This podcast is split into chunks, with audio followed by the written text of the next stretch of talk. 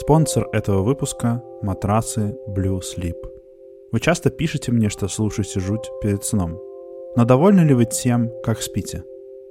Хороший сон – это очень важно. Он сильно влияет на самочувствие и вообще всю жизнь. Blue Sleep – это упругий матрас с комбинацией пенного наполнителя и микропружин. Он снимает нагрузку и обеспечивает естественное положение для всего тела, а значит на нем вам будет комфортнее спать. Посмотреть всю линейку матрасов Blue Sleep и сделать заказ можно на их сайте. И матрасов там есть подушки, одеяло, белье и другие товары для сна. Доставка бесплатная. Если вы делаете заказ в Москве или Московской области, матрас вам привезут на следующий день, а в Санкт-Петербурге — через день. Разумеется, соблюдая все меры предосторожности. Главное, что у вас будет 100 дней на тест матраса. Если он вам не понравится, вы сможете вернуть деньги.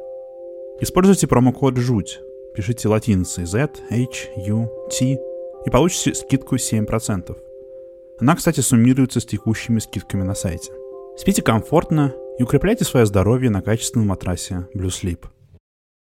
Еще хочу напомнить, что «Жуть» также можно читать на BookMate. Там раз в неделю публикуются тексты выпусков в моем сериале. Чтобы его читать, нужно быть подписчиком BookMate. Но если вы подписываетесь впервые, можете использовать промокод ЖУТь Z H U T и первый месяц получите бесплатно.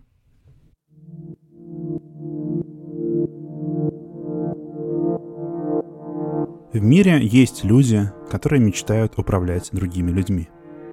Несмотря на то, что альтруизм у нас в крови, есть множество исследований, которые говорят о том, что именно взаимопомощь и кооперация помогли людям выжить и развиваться как виду, несмотря на это, некоторые все равно смотрят на жизнь как на соревнование – и лучший способ победить в этом соревновании, считают они, это контролировать других и манипулировать другими.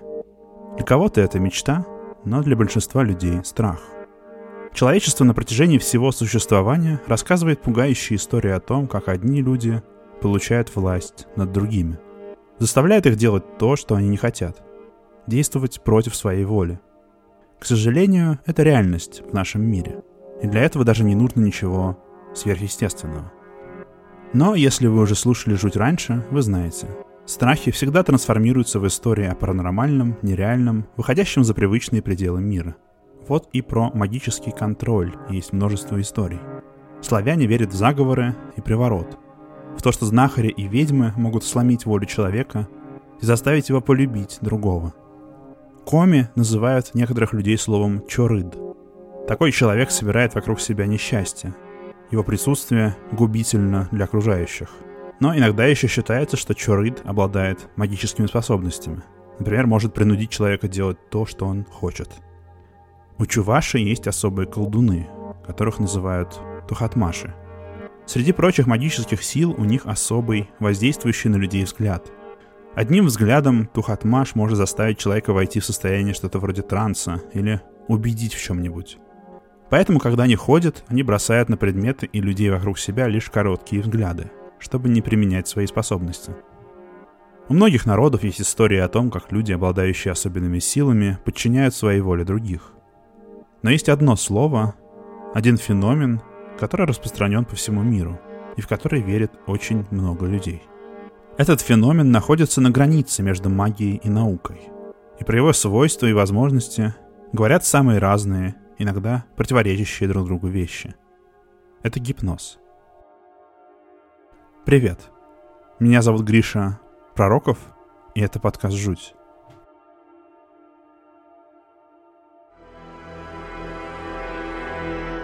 Всерьез о гипнозе в Европе заговорили несколько столетий назад. В конце XVIII века был популярен врач и целитель Франц Месмер, который выдвинул теорию о животном магнетизме – он считал, что люди выделяют некую энергию или флюиды, при помощи которой устанавливают что-то вроде телепатической связи друг с другом. Через публичные опыты Месмер охотно демонстрировал европейской аристократии эффекты этого магнетизма.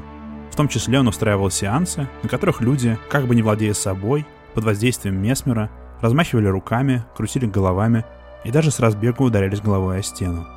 В конце концов, Месмер был признан шарлатаном и умер в нищете и безвестности – Часть научного сообщества пришла к выводу, что секрет опытов Месмера был в самовнушении, и люди, приходившие на его сеансы, хотели убеждать себя, что с ними что-то произойдет.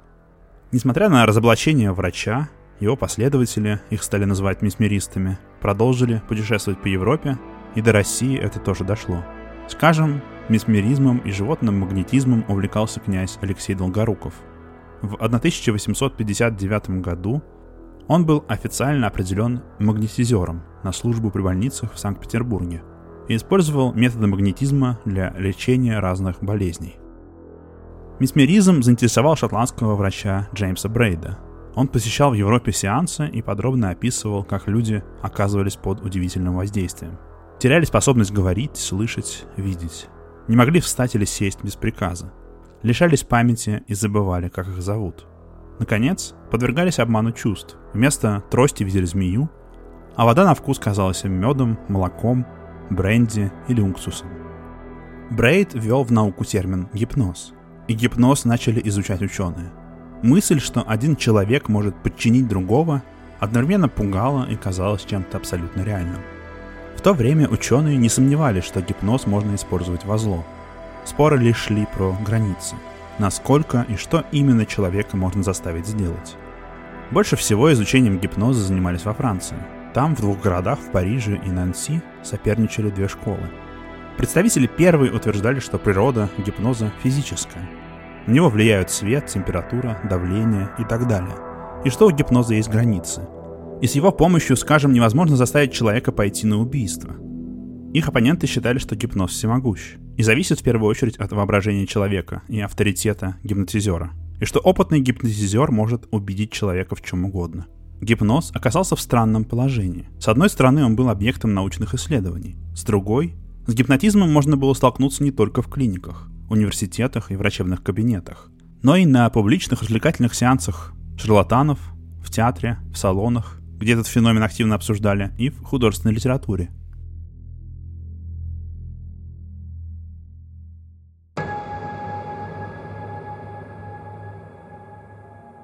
Французские школы гипноза имели тесную связь с Россией. Специалисты оттуда, например, Жан Мартен Шарко, ездили к нам – и наши врачи и ученые, наоборот, посещали Францию, в основном Париж. Главным энтузиастом гипноза в России был психолог и физиолог Владимир Бехтерев. Я рассказывал о нем в выпуске «Жути» про телекинез. Им он тоже интересовался. Бехтерев много десятилетий изучал гипноз и написал о нем множество работ. И пытался рассматривать этот феномен с психологической и физиологической точки зрения. Он считал, что гипноз в чем-то похож на сон, и что в этом состоянии полусна человек легко поддается внушению. Тексты XIX века полнятся историями о насилии, кражах и даже убийствах, которые совершали люди под гипнозом. Несмотря на свой научный подход, Бехтерев тоже записал и опубликовал множество странных историй о том, как люди под воздействием гипноза совершали непонятные действия. Например, в статье «Что такое внушение» в журнале «Вестник психологии, криминальной антропологии и гипнотизма» он описал произошедшее с помещиком на Кавказе, чье имя Бехтерев обозначил просто как «Т». Дело было на рубеже 19-20 веков. Этот помещик побывал на каком-то гипнотическом сеансе, где ему внушили, чтобы он пришел через два дня, ровно в полдень, к нотариусу в Тифлисе и оформил бы дарственную на часть своего имения. И не просто пришел, а еще пригласил бы двух своих знакомых в качестве свидетелей совершения дарственной, чтобы все было официально. Через два дня, в 12 часов, помещик пришел к нотариусу и действительно привел знакомых и попросил совершить дарственную запись. Нотариус старался его отговорить. Это звучало как глупое мимолетное решение отдать кому-то большую часть своего богатства. Помещик был непреклонен, и тогда нотариус просто отказался оформлять бумаги. Т. обиженным тоном заявил, что отказывается от своего намерения, и ушел. На следующий день он смутно помнил, что был у нотариуса, но не помнил зачем. Еще через день он не помнил об этом событии уже совсем ничего.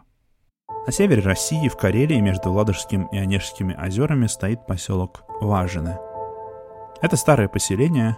Еще в конце 16 века тут стоял острог, которым пользовались новгородские купцы. А в 19 веке, когда произошли события, о которых я расскажу, стояло село. В Российской империи не все крестьяне, особенно во второй половине 19 столетия, после отмены крепостного права, были бедными. Существовали и богатые, зажиточные крестьяне. Они нередко уже не трудились в поле, а в основном торговали, давали денег взаймы и использовали наемную рабочую силу. В Важинах тоже жил один такой крестьянин. Его звали Семен Буравов. 11 января 1893 года Буравов умер и оставил после себя жену и детей, в том числе дочь по имени Мария. Он умер у себя дома, после того, как чувствовал себя плохо уже несколько месяцев. Тем не менее, делом занялась уездная полиция. Можете представить себе, что в месте вроде важен, в небольшом селе люди много разговаривают. Обсуждают слухи и последние новости – и, конечно, внезапная смерть богатого крестьянина, которого наверняка знали многие, стала предметом обсуждения. Обсуждали в том числе семью Буравова. И какой-то фельдшер, местный врач по фамилии Хрисанфов, стал хвастаться, что у него есть бумаги, с помощью которых он может шантажировать и влиять на дочь Буравова Марию. Об этом узнала полиция, и они раздобыли эти бумаги. Это была переписка – Мария, ее фамилия, кстати, была не Буравова, а Румянцева, потому что она была замужем за местным купцом. Обсуждала с фельдшером, как получает от него различные средства, которыми медленно отравляет своего отца. Одновременно с этим врачи, которые обследовали тело Буравова, пришли к выводу, что он был отравлен. Марию Румянцеву и Хрисанфова арестовали. На протяжении нескольких месяцев, начиная с октября, Мария подсыпала своему отцу в напитки и еду разные порошки. Это был цинк, экстракт белодонны и другие вещи, которые ей давал фельдшер. Отцу становилось дурно, и его здоровье постепенно ухудшалось, и в конце концов он умер. Мария, другой врач, прописал ходить к Хрисанфову на сеансы массажа, и тот, по ее словам, как-то странно на нее смотрел и странно с ней разговаривал. Она не могла сказать подробнее, и тогда в суд вызвали экспертов, в том числе профессора Бехтерева. Бехтерев ввел Марию Румянцеву в состояние гипноза, и она вспомнила и рассказала то, что до этого было в тумане. Оказалось, что фельдшер внушал ей мысли об убийстве. Он пристально смотрел на нее, и взгляд приводил ее в ужас. По ее словам, она чувствовала помутнение, была одурманенной и не знала, что делает, и даже отдавала ему деньги. Хрисанфов управлял ей и заставил ее на протяжении нескольких месяцев отравлять собственного отца. Это был первый в Российской империи судебный процесс, где эксперты поставили перед судом вопрос о гипнотических внушениях. Можно ли считать, что убийца была вменяемой или она действовала под чужим контролем? Суд не пришел к однозначному ответу, но на решение это не повлияло, и в итоге оба получили обвинительный приговор.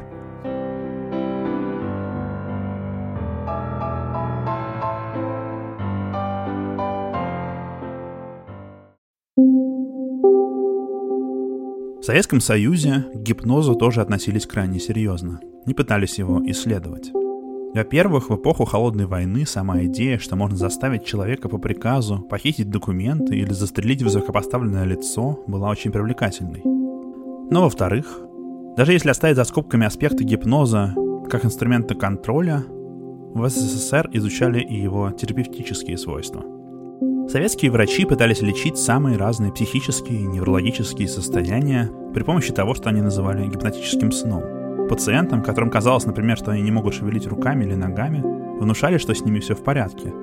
И это правда помогало. Эстрадный и публичный гипноз тоже существовали, и особенно были развиты в 70-е и 80-е. По стране путешествовали люди, которые якобы вводили людей в гипнотический транс и заставляли делать и чувствовать разные вещи – Гипноз даже транслировали по радио и телевидению. Так что же, получается, все это в заправду? Современная наука смотрит на гипноз с осторожностью. Она признает, что есть некое состояние, в которое можно ввести человека, когда у него фокусируется внимание, и он может быть подвержен внушению. Гипнотерапию используют некоторые психотерапевты. Но вопреки многим заблуждениям, ученые считают, что состояние гипноза не может быть вызвано против воли.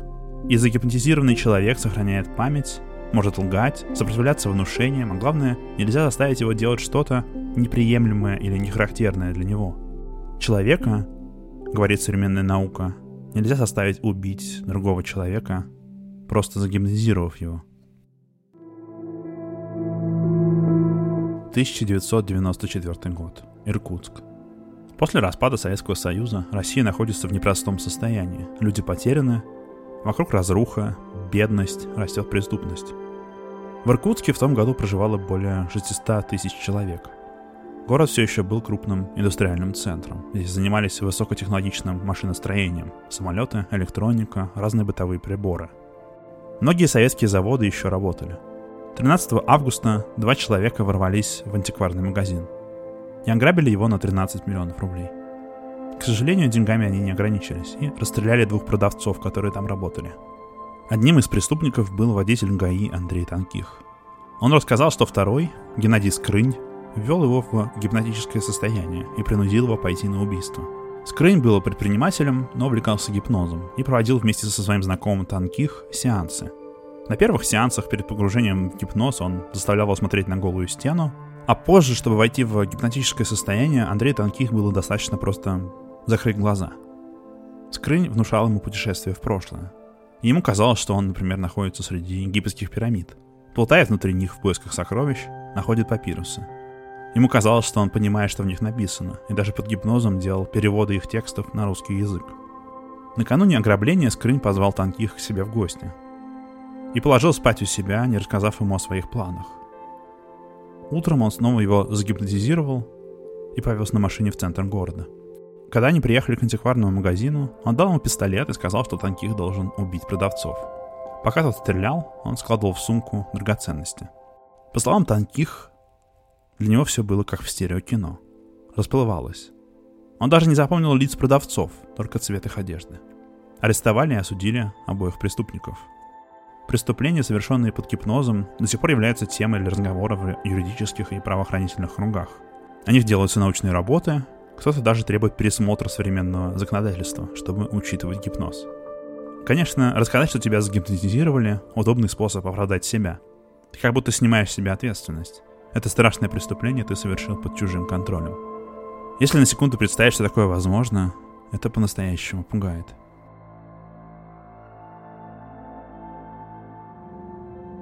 Есть еще одна вещь, о которой нельзя не сказать, говоря о гипнозе, внушении и манипуляции другими людьми – в современной России и в фольклорных представлениях существует, откровенно скажем, расистский стереотип, что особой способностью к гипнозу обладают цыгане. Сразу скажу, что это слово само по себе, цыгане, сегодня уже считается не очень точным и, возможно, даже оскорбительным. Да, есть люди, которые так себя называют, но чаще всего им обозначают много довольно зыбко связанных между собой этнических и культурных групп, которые имеют разные названия – есть Рома, Люли, Лавари, Влахи. В Европе есть Синти, Кале и так далее. Это многообразие сложно взаимосвязанных между собой групп.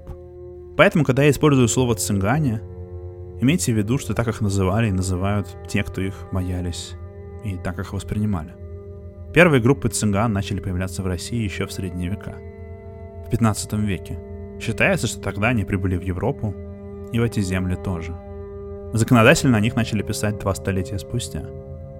Первые указы и резолюции, в которых упоминаются цыгане как этническая группа, относятся к XVIII веку.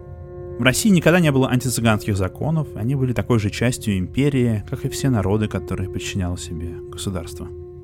На локальном бытовом уровне было чуть сложнее. Любые группы цыган, люли, рома и так далее для многих, особенно на русском севере, выглядели как чужие – у них была другая внешность, другая одежда, другая культура и обычаи. Они нередко подрабатывали колдовством и знахарством. И поэтому, как часто бывает с чем-то чужим, в фольклоре закрепилось недоверчивое отношение. В какой-то момент действительно начали говорить, что цыгане умеют насылать морок, как и любые колдуны. Идея, что существует какой-то особый цыганский гипноз, очень новая, ей несколько десятков лет. Но эта идея удивительно распространилась. Настолько, что она встречается даже в официальных документах и сообщениях. В 2016 году, например, тюменская полиция опубликовала памятку, как оберечься от цыгана и их обмана. Довольно быстро они поменяли слово «цыгане» на «мошенники», но первоначальная версия сохранилась у СМИ. Про цыганский гипноз до сих пор можно найти посты и статьи на сайтах разных региональных подразделений полиции. У мошенничества и манипуляции нет расы, и Статистически цыгане и все этнические группы, объединяемые этим словом, ничуть не больше других склонны к преступности. Тут не будет какой-то истории. Мне нечего рассказать. Страх — сильнейшая вещь. И страх потерять себя и оказаться под контролем другого человека очень глубокий. Настолько глубокий, что он трансформируется в самые уродливые вещи. В ксенофобию, в суеверие и опасные заблуждения — в оправдание насилия и ненависти. Да, мы не хотим оказаться во власти другого человека. Но, думаю, еще важно следить за тем, чтобы не оказаться во власти страха.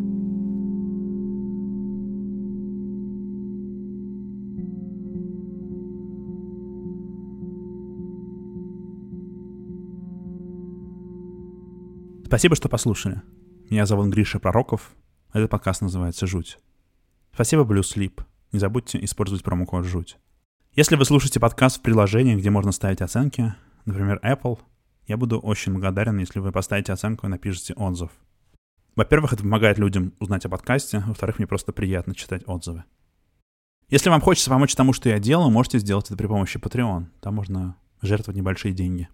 Для этого заходите на patreon.com slash там я публикую небольшую подборку дополнительных материалов, в основном текстов, иногда фото и видео, к выпускам жути. Например, к этому выпуску я дам ссылку на советский документальный фильм 70-х годов про гипноз. До встречи!